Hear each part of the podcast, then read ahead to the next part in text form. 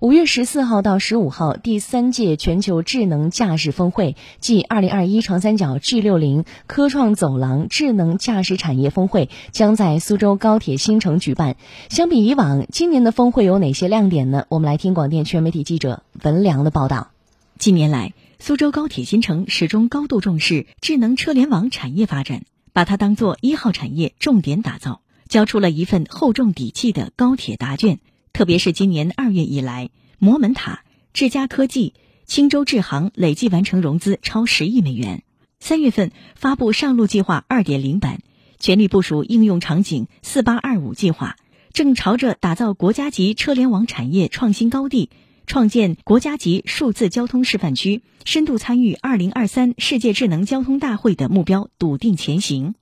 苏州高铁新城智能网联汽车产业发展有限公司总经理。周霄红也是希望通过越来越多的高科技的企业在我们这个地方能够集聚进行落地，进行我们的这个场景应用了之后呢，能向呃外传递一个声音，就是智能车向前照。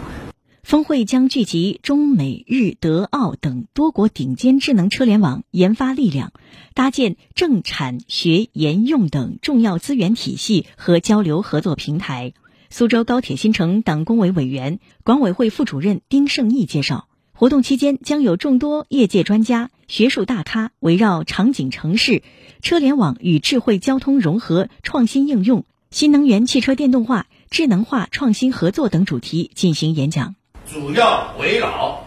车路协同、车联网与数字交通融合创新应用发展、新能源汽车电动化、智能化等方面展开讨论。看看。